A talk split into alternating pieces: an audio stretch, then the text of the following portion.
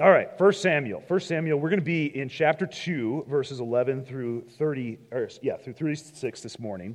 If you've been enjoying 1 Samuel, and um, I hope you have, it's a, it's a phenomenal book, and it is going to take us on an epic journey over the next year or so as we are introduced to numerous characters. And we have been introduced to some really compelling characters and seen some dramatic things taking place already. We've seen Elkanah and his wife Hannah, their struggle to have a baby, and um, uh, what was that?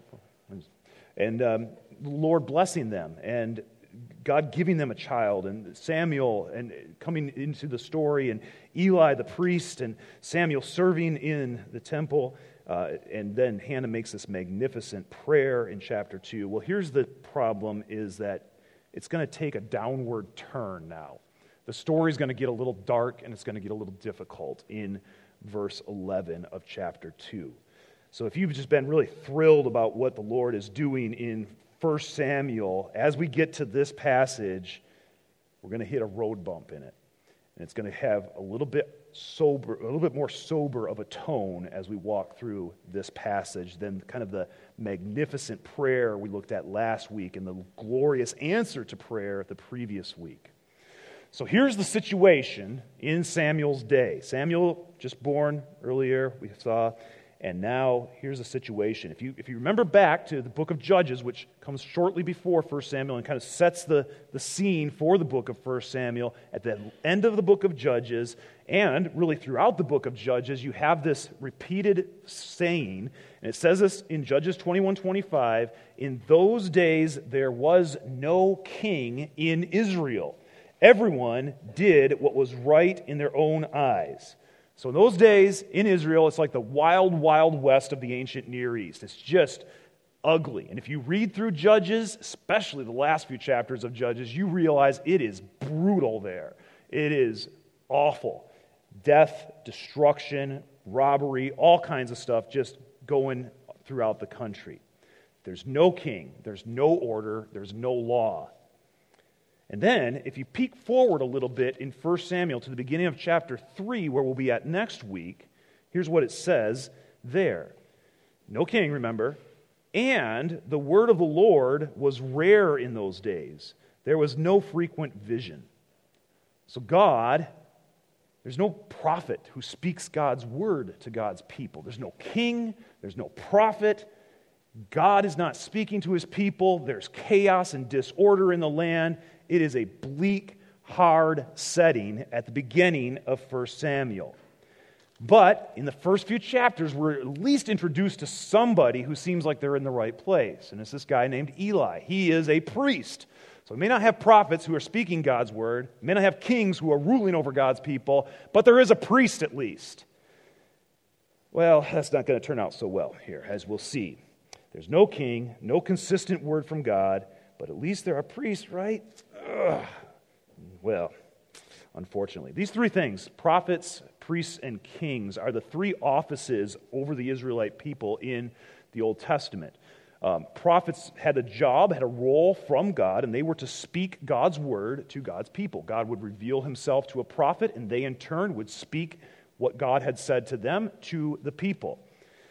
The king was supposed to rule over God's people. Israel had not had a king yet, that they've been promised one. And even at the end of Hannah's prayer, there's this little direction towards, towards a king.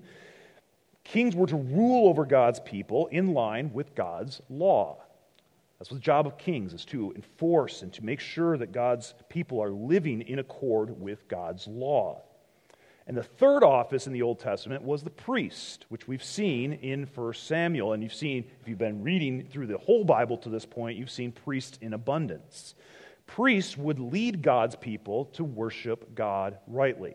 So you had these three offices, these three roles that led God's people in different way. Prophets spoke God's word to people, kings ruled over God's people in accord with God's laws, and priests led God's people to worship God rightly.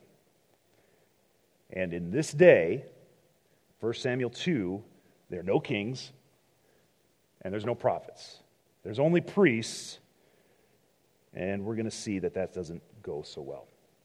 So, before we dip in there, let me just back out for just a second again And um, let me talk about Parenting 101.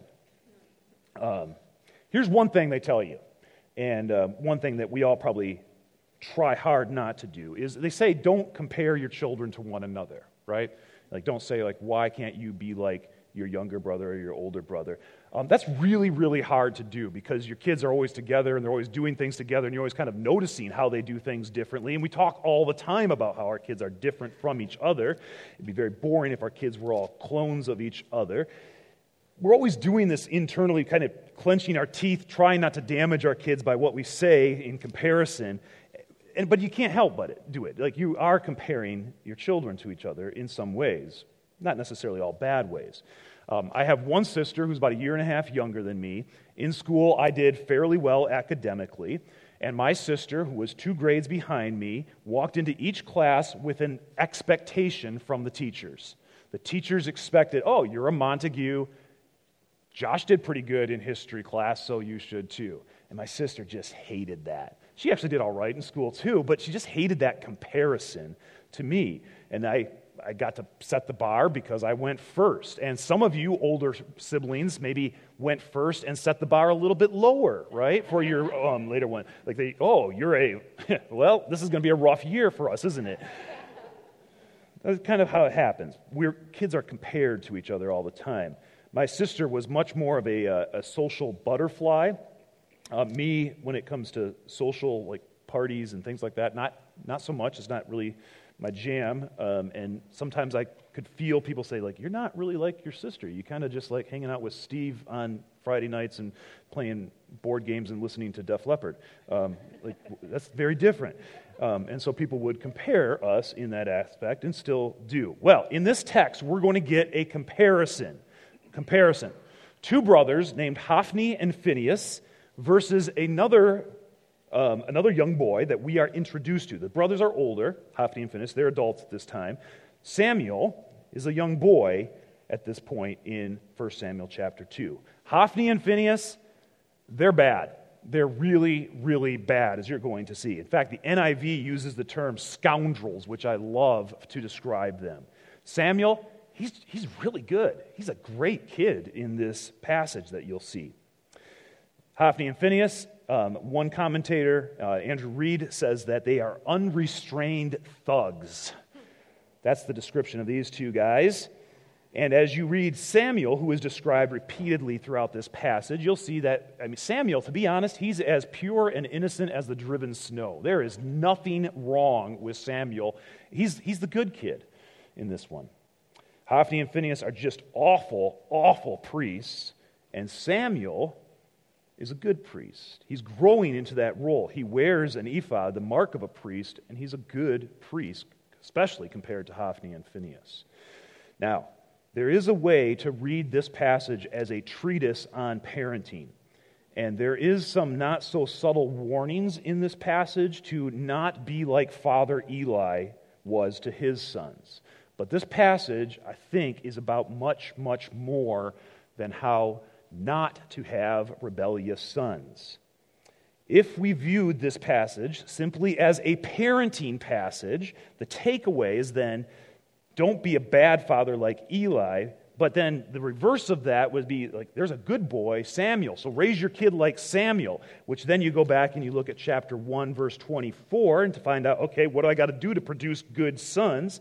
And when Hannah had weaned him, she took him up with her along with a three year old bull, an ephah of flour, and a skin of wine. She brought him to the house of the Lord at Shiloh, and the child was young.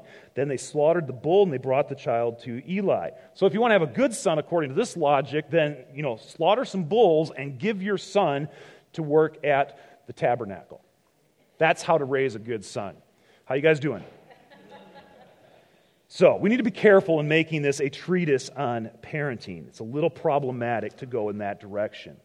And as we'll see, this passage is about so much more than how to raise boys. Spoiler alert, it will point us to an even greater son who will come later than Samuel. So let's start in the passage. I'm going to read this in three different sections rather than all through. And we're going to look at these in three different scenes. Three different scenes. And the, you'll see how they're kind of organized as we go through them. 1 Samuel chapter 2, we're going to start in verse 11 and go to verse 19 in this first scene. Here we go. Then, Elkanah. Remember him? He's the dad. Elkanah went home to Ramah, and the boy, Samuel, ministered to the Lord in the presence of Eli the priest. All right, good. Now, the sons of Eli were worthless men. They did not know the Lord. The custom of the priest with the people was that when any man offered sacrifice, the priest's servant would come with a, while the meat was still uh, was still boiling with a three pronged, and you have to imagine a third prong on this one, okay? With a three pronged fork in his hand, and he would thrust it into the pan, just like that, I'm sure, or kettle, or cauldron, or pot. All that the fork brought up, the priest would take for himself. This is what they did at Shiloh to all the Israelites who came there. That's Hophni and Phinehas, who will be named later. Moreover, before the fat was burned, the priest's servant would come and say to the man who was sacrificing, Give meat for the priest to roast, for he will not accept boiled meat from you, but only raw. And if the man said to him, Let them burn the fat first, and then take as much as you wish, he would say, No, you must give it now, and if not, I will take it by force. Thus, the sin of the young men was very great in the sight of the Lord, for the men treated the offering of the Lord with contempt. On the other hand, Samuel was ministering before the Lord, a boy clothed with a linen ephod. And his mother used to make for him a little robe and take it to him each year when she went up with her husband to offer the yearly sacrifice. So there's scene one. You have Elkanah introduced again, reintroduced. Hannah's mentioned at the back end there, and there's Samuel at the front and the back, and they're doing well. They are a noble family serving the Lord rightly. The boy ministered to the Lord in the presence of Eli the priest. He grows up as a young priest figure, um, serving in the, the, the tabernacle there in Shiloh and doing good things. In contrast, in the middle there, you have the sons of Eli. Eli's worthless family. Elkanah has a noble family at this point, and in contrast, Eli has a worthless family. Look at how it just kind of the, the editor author of 1 Samuel puts verses together to show this contrast. Verse 11 the boy Samuel ministered to the Lord in the presence of Eli the priest. Now the sons of Eli were worthless men. They did not know the Lord. And you just hear that, like, you got very different groups of people happening here. Samuel, doing well. Hophni and Phinehas, scoundrels. Verse 18, or sorry, verse 17, still talking about the, the, the, two boys of Eli. The sin of the young men was very great in the sight of the Lord, for the men treated the offering of the Lord with contempt. Verse 18, Samuel was ministering before the Lord, a boy clothed with a linen ephod. He's a priest, then, if he has that ephod on. He's serving as a priest in a priestly role and ministering before the Lord. Well, the other guys are treating the offering of the Lord with contempt. So, you see that comparison there in this first scene. That comparison is going to be throughout this whole passage as we move forward, and even into chapter 3 and 4. Samuel will be contrasted with these two brothers, Hophni and Phinehas, the sons of Eli. If you remember, the story comes right after Hannah has, has prayed this poetic, beautiful, powerful prayer. And she said things like, Those who were full have hired themselves out for bread. She says things like, The wicked shall be cut off in darkness. And maybe when you hear that in 1 2 Samuel 2, you're thinking about pagan nations who are sacrificing children around them, all that kind of evil stuff that's going out there. And then you turn into this next section, Where's the evil at? Where is the wicked at? It's with the priest's own sons. They're worthless, the ESV says. It's used to describe these two guys. That word worthless is actually also used by Hannah when she defends herself from Eli's accusation in chapter 1. He calls her a drunkard, and she says, Please don't regard me as worthless in verse 16 of chapter 1. And then as you turn the page to chapter 2, it's Eli's own sons who are worthless. Here's the ultimate problem with Hophni and Phinehas, who have not yet been named but will be soon. Verse 12 they did not know the Lord, and they're serving as priests for God's people. Their role is to lead God's people to God. in sacrifice, in worship, in prayer, and they don't even know the Lord. The priests who should be leading people to God did not even know the Lord, and it leads to all sorts of abusive, sinful behavior. There was a provision in the law for priests to have some of the meat when someone brought a sacrifice. There were certain parts of the animal that they would give to the priest. But here, that has gone terribly wrong. And as someone is boiling their meat after the sacrifice, they have slaughtered the animal. And uh, if it's a cow, it's probably a bigger pot than this one, I hope. But they've got something going in there, and the priest would send his servant, or maybe he would go himself. Hophni and Phinehas would go around, and they would just start taking the choicest cut. And you can imagine them standing over that pot, looking like, oh, there it is. There's the filet. There's the tenderloin. Got it. And they would take it and eat it themselves. For the average Israelite, meat would not have been a daily part of their diet. It was a special treat. You had meat at sacrificial times, holidays. For Hophni and Phinehas, because they were abusing their power and their position, meat was regularly on the table. The buffet came to them every time someone came to worship. They got meat. If you go to most poorer agrarian societies today, people will subsist on beans and root vegetables and whatever else they can grow. Meat is a delicacy that maybe is eaten once a week among some folks that I've been with in Africa.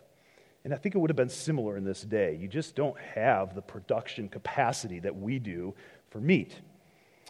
But here, the priests have found out how to get meat every day.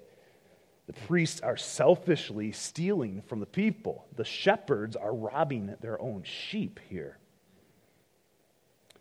Walking around all these little family barbecues and saying, I'm going to take that piece. I'm going to take that piece. I'm going to take that piece. Can you imagine doing that? Like you're on your deck just having a good barbecue, and uh, you know, pastor comes around and says, "Hey, uh, hmm, that one looks good. I'm going to take that, and I'll see you guys later." Like, like, that's not right. That is wrong, Nate. Come on, right? I'm thankful that you don't do that. I'm thankful that you don't do that. In fact, yeah. Well, here's, here's the other piece of it. If you read that story in 12 through 17, the fat portion of the meat, um, in, the, in the law, according to how you would do sacrifices in this day, the fat part of the, portion of the meat was to be given to God and burned as a sacrifice to God. So the, the very heart of that sacrifice was the fat was given to God. And in those days and uh, in other parts of the world in this day, the fat is considered the delicacy. That's, and I think this is absolutely true. The fat is where the flavor is. Like, that's the part you really want. It's like delicious and it's got all that flavor. And if you have meat that doesn't have any fat in it, it's just kind of like, that's kind of, I mean, you might as well eat a vegetable. Almost. We may think it's gross that, but most cultures understand that the flavor is in the fat. Lean meat is boring. Go to the Philippines, eat a lot of pork there, and it's just, they do not carve out the fat on that one. And if you do when you're eating it, everybody's going like, what in the world is that guy doing? Here, the fat is supposed to be given to God because it's the best flavor, it's the best part of the animal to eat. And what's the priest doing here? Threatening violence if the fat, the best part of the meat, is not given to the priests. Genesis 45, 18, God promises, You will eat the fat of the land. There's all kinds of references in the Bible to the glory of fat in meat. Um, and here, the priests, Hophni and Phinehas, are abusing their power for their own material gain. Abusing their power for their own material gain. I, I can thought of one time that I have done this, um, and it happens in the end of October when my kids were little. Um, they would, you know, dress up and go get candy from strangers, which is fun, and then bring that buckets or bags of candy home. And I tried to institute what I called a candy tax. I wanted to teach my children that when you earn something, someone is going to take a good chunk of that, and you don't have a choice. It's just the way things go in life. And they needed to understand that as three year olds. And so I would have them spread out their candy, and I would say, I now get to choose 10% of your candy. We're not going to do any kind of graduated or you know wealth based uh, anything like that there's no capital gains or anything like that we're just going to do a straight 10% tax because it's going to be simple and um, uh, it was not well received in general um, in fact it, it turned that they thought it was a joke Um, apparently, three year olds don't understand all that sort of thing. Um, it, you know, and it, was kind of a joke, and I was having fun with it, and I still do um, with folks. But, um, but it, you know, that kind of thing is an abuse of power. If that really was doing that, really enforcing that, it's an abuse of power for my own gain. And that's what Hophni and Phinehas are doing here. But so much worse than taking the Snickers and the Reese's peanut butter cups. They treated the offering of the Lord with contempt in verse 17. People are here to worship the God of the universe, to sacrifice to Him, to sing to Him. And they're treating that with contempt. It's an opportunity for their gain. The corruption doesn't come from Israel's pagan, wicked neighbors like the Canaanites or the Philistines. It comes from within. The call is from within the house. The enemies of God are inside his house. They're leading his people. They're treating the offering with contempt. And it stems from not knowing the Lord. They don't know the Lord. If you know the Lord, you treat the sacrifice he provides with joyful reverence. You have peace with God through this sacrifice. What should have been an expression of thankfulness as people are gathered around celebrating a meal after remembering how their God forgives and brings them to himself through sacrifice should have been a time of thankfulness and gratitude and feasting, and instead it's a time for the priests to take from the people. But in contrast, this little glimmer of hope, in contrast, a boy clothed with a linen ephod made by his mother a, ro- a, robe made, ro- a robe made by his mother with painstaking regularity every year to coincide with the family's pilgrimage to Shiloh for sacrifice and worship. So you have the bad priests, but then there's Samuel. Samuel, this kind of shining star in the midst of a ugly situation. Scene 2, verse 20 to 26. 20 to 26. Then Eli would bless Elkanah and his wife and say, May the Lord give you children by this woman for the petition she asked of the Lord. So then they would return to their home. Indeed, the Lord visited Hannah, and the, she conceived and bore three sons and two daughters, and the young man Samuel grew in the presence of the Lord. Samuel grew in the presence of the Lord, but Eli was very old and he kept hearing all that his sons were doing to all Israel. You know, he heard about the meat thing. He probably participated in that in some way. Maybe he tried to, to you know, kind of turn a, turn a blind eye, but he had to know that too. But here, there's something different happening. How they lay with the women who were serving at the entrance to the tent of meeting. And he said to them, Why do you do such things? For I hear of your evil dealings from all the people. No, my sons, it is no good report that I hear the people of the Lord spreading abroad. If someone sins against a man, God will mediate for him. But if someone sins against the Lord, who can intercede for him? But they would not listen to the voice of their father, for it was the will of the Lord to put them to death. Now the young man Samuel continued to grow both in stature and in favor with the Lord and also with man. You see the contrast there again, right? Elkanah's family is growing. I mean, it, Hannah has five more kids, and uh, Samuel grows in favor with the Lord and man. Contrast, Eli was very old. He's, he's on the way down here. Um, and that will happen throughout Samuel. His characters will rise and fall and rise and fall. It will happen to many, many people, as we will see. See the contrast again, verse 25. The sons would not listen to the voice of their father, for it was the will of the Lord to put them to death. We'll get to that in a second. Verse 26 then, now the young man, by contrast, Samuel, continued to grow both in stature and in favor with the Lord and also with man.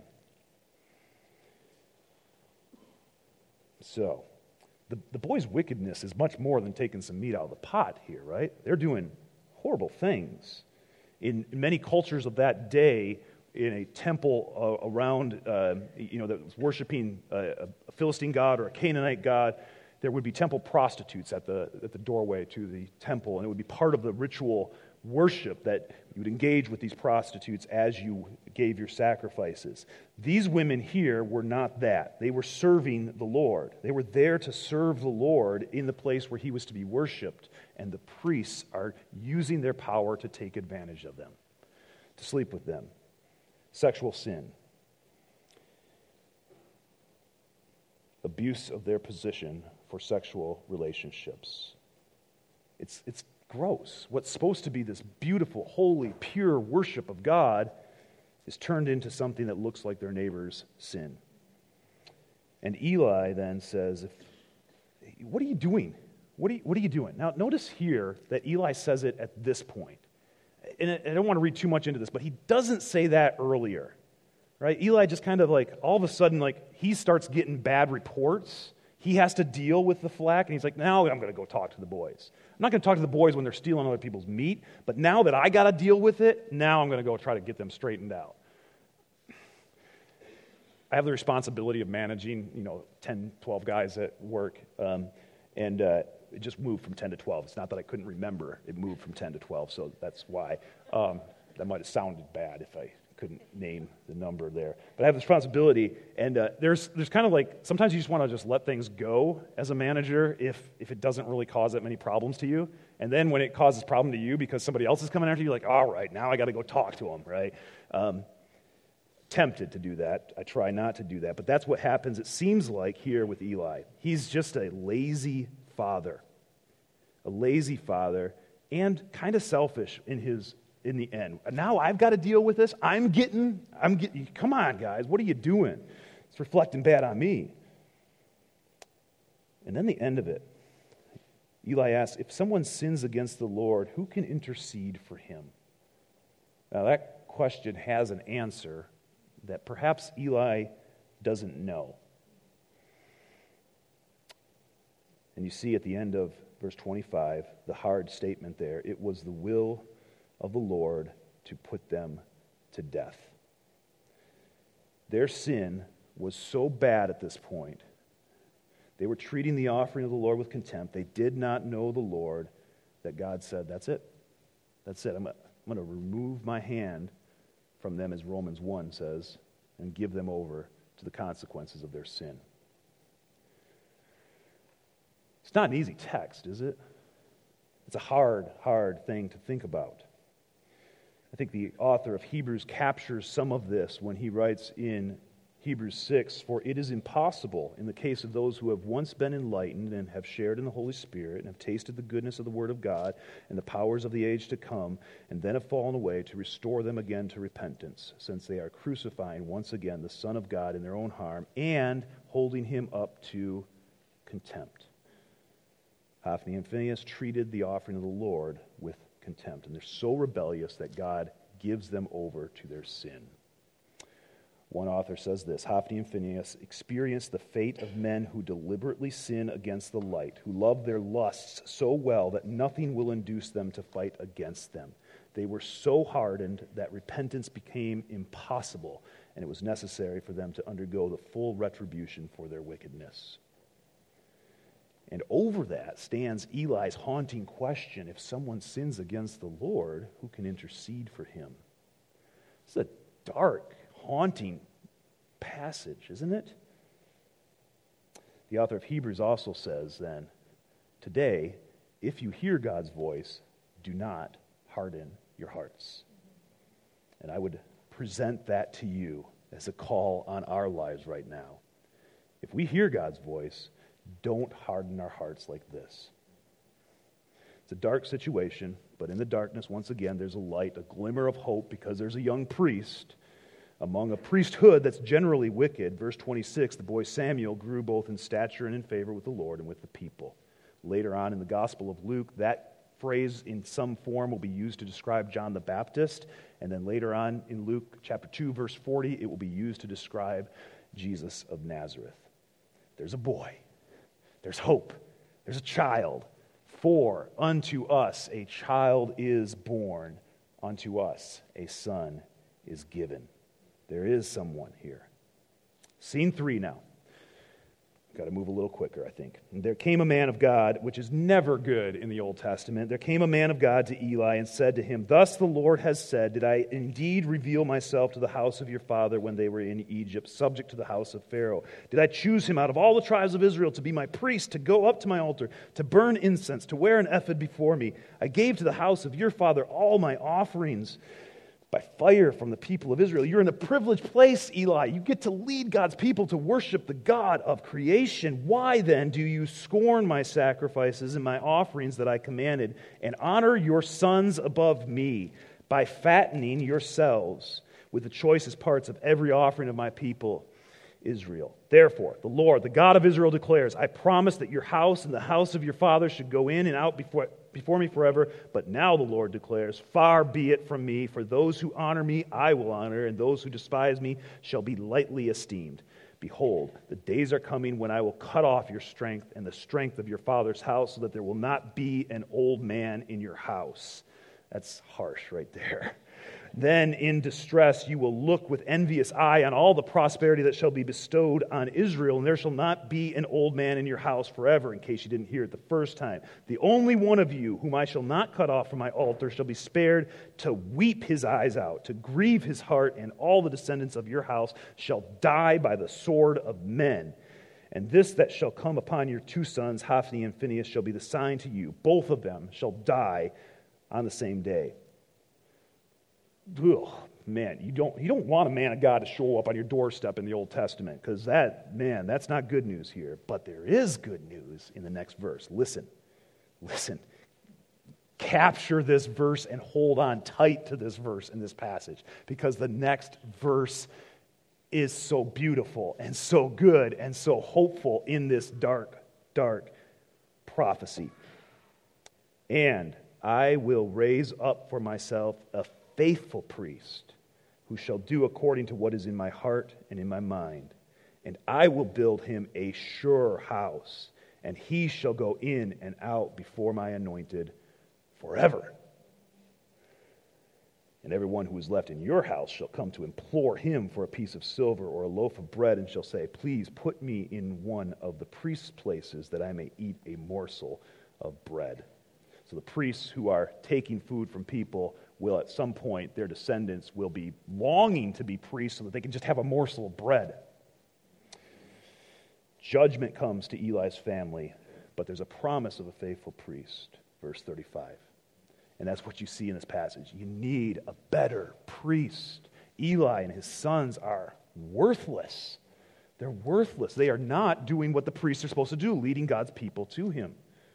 But you also see in, in the book of Samuel, we'll see this more and more, that we need a better king, too. We don't just need a priest, we need a king. There's no king in the land, remember?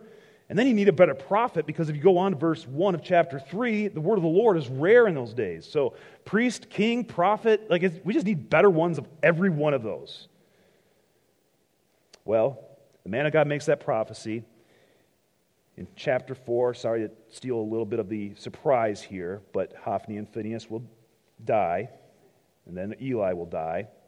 Samuel will become a leader in Israel, some level of a faithful priest, a replacement for, uh, for, for the, the bad priests here. Later on in the book, 85 of Eli's descendants will be slaughtered by a guy named Doeg the Edomite. But his line will continue a little bit. Somebody survives.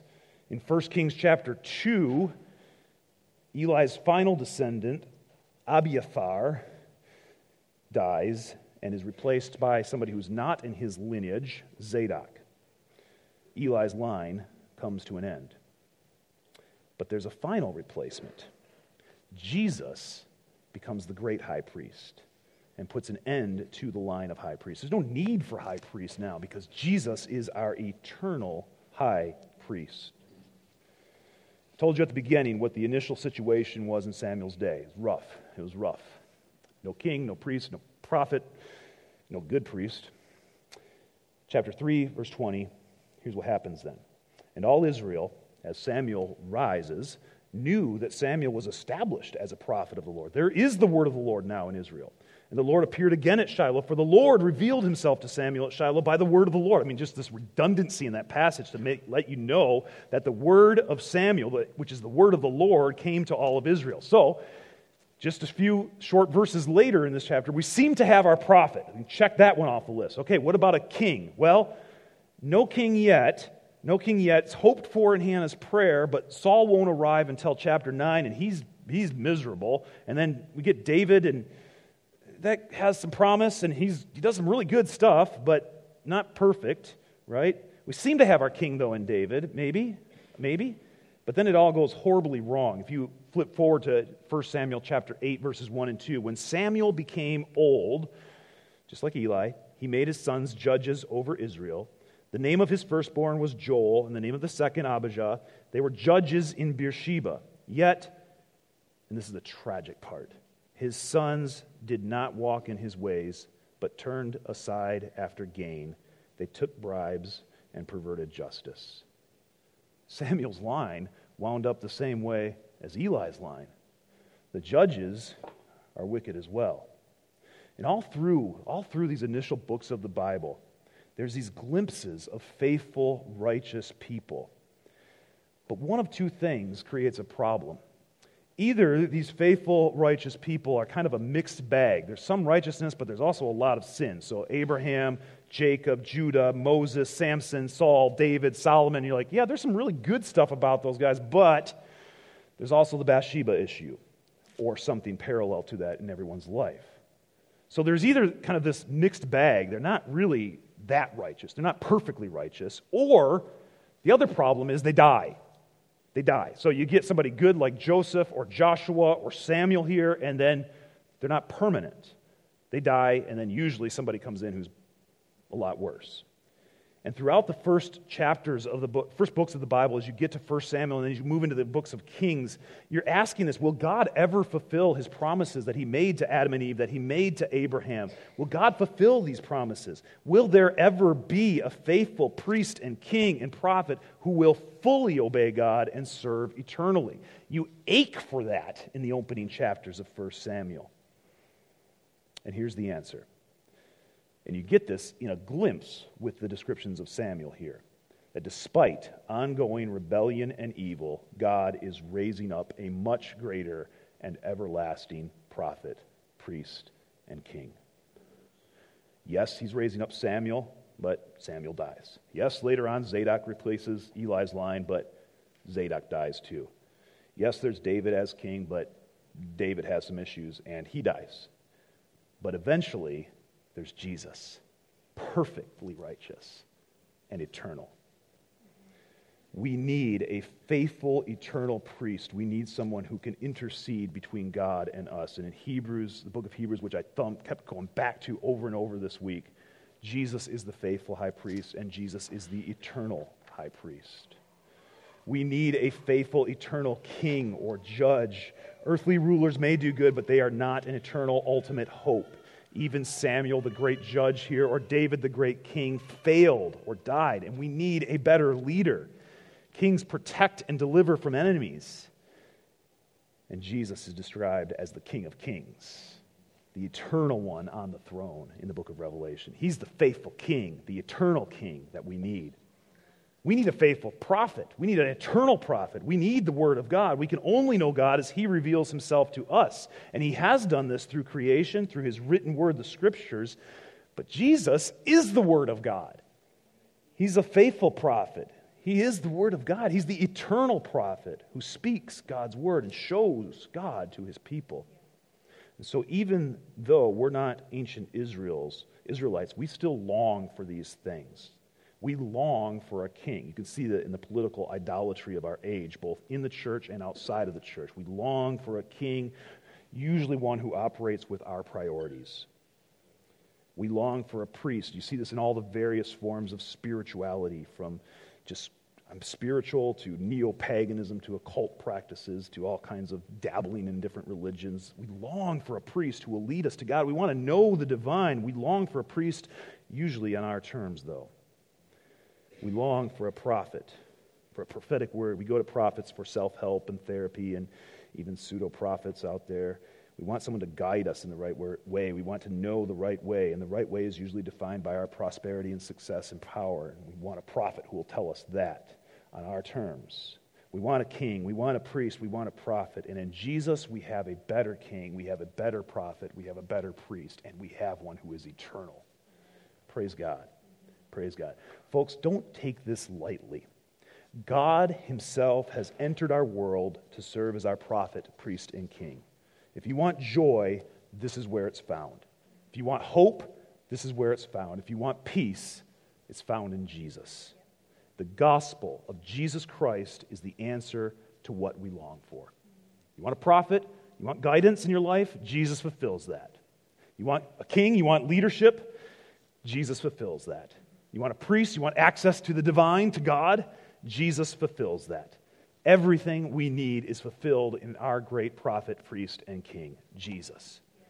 And the heart of this passage in Scripture is a pointer to Jesus. It stirs up a longing for something better because there are a bunch of failures in 1 Samuel, and there's a bunch of failures here in this room. This passage should make you love and worship Jesus even more. Points you forward. Wants you, I got to see, does this ever get better? And then praise God, Jesus. Praise God, Jesus. Well, before I finish, and I know I'm probably a little over time here, I, I don't think it's fair to finish without addressing the sadness of this passage because you do have a neglectful father with sons who are described as scoundrels. And some of us find ourselves in that description. We may have parented with all the right tactics, or we may have been absentee parents, or worse, but we see our kids far from the Lord, and we're grieved by that. And then we hear in verse 25 that it was the will of the Lord to put them to death, and we're broken, frightened, scared. The pages of Scripture are filled with stories of rebellious sons Adam, Cain, Jacob, Hophni, and Phinehas. I mean, just a grab bag of pick your king from Israel and Judah. Israel itself is described as a rebellious son. Even Samuel's sons, as we saw, rebel. But in Scriptures, there are also faithful sons Abel, Isaac, Joseph, Samuel. The good news, the good news here, is that the greatest son can redeem unfaithful sons and daughters. The greatest son, Jesus, can redeem unfaithful sons and daughters. Memorize that and camp on that. And we see this throughout Scripture. Judah is a son who is redeemed. Israel is a son who is redeemed. Some of the kings are redeemed. And most poignantly, in a parable told by the perfect son, who, which depicts a wayward prodigal son who ignores and rejects his father, squanders his life, but then has an awakening, returns to his father. And in Luke chapter 15, Jesus tells the story. The son said to him, Father, I have sinned against heaven and before you. I am no longer worthy to be called your son. But the father said to his servants, Bring quickly the best robe you could do a whole, I could do a whole sermon on robes. Eh, Kind of want to, but I'm not going to. Put it on him and put a ring on his hand and shoes on his feet and bring the fattened calf and kill it. And let us eat and celebrate. For this my son was dead and is alive again. He was lost and is found. And they began to celebrate. Oh, may we have that story shown and seen and experienced in our church and in our families. The good news is that the greatest son can redeem unfaithful sons and daughters. If you need proof, turn your eyes back on yourself. He redeemed your wicked self, and he can redeem your children.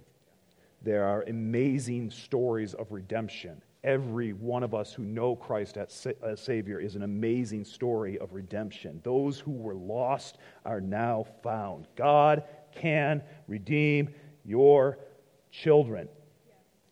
Grieve, yes, if your children are far from God. Warn them, speak clearly about the danger of rejecting and rebelling against God, but have hope. Have hope when you pray for them, and pray for them, and pray for them, and pray for them. And may God continue to fill us with stories of redemption. May we hear many stories of his redemptive work in our children. Let's pray. Father, we all, like sheep, have gone astray. We have turned each of us to our own way.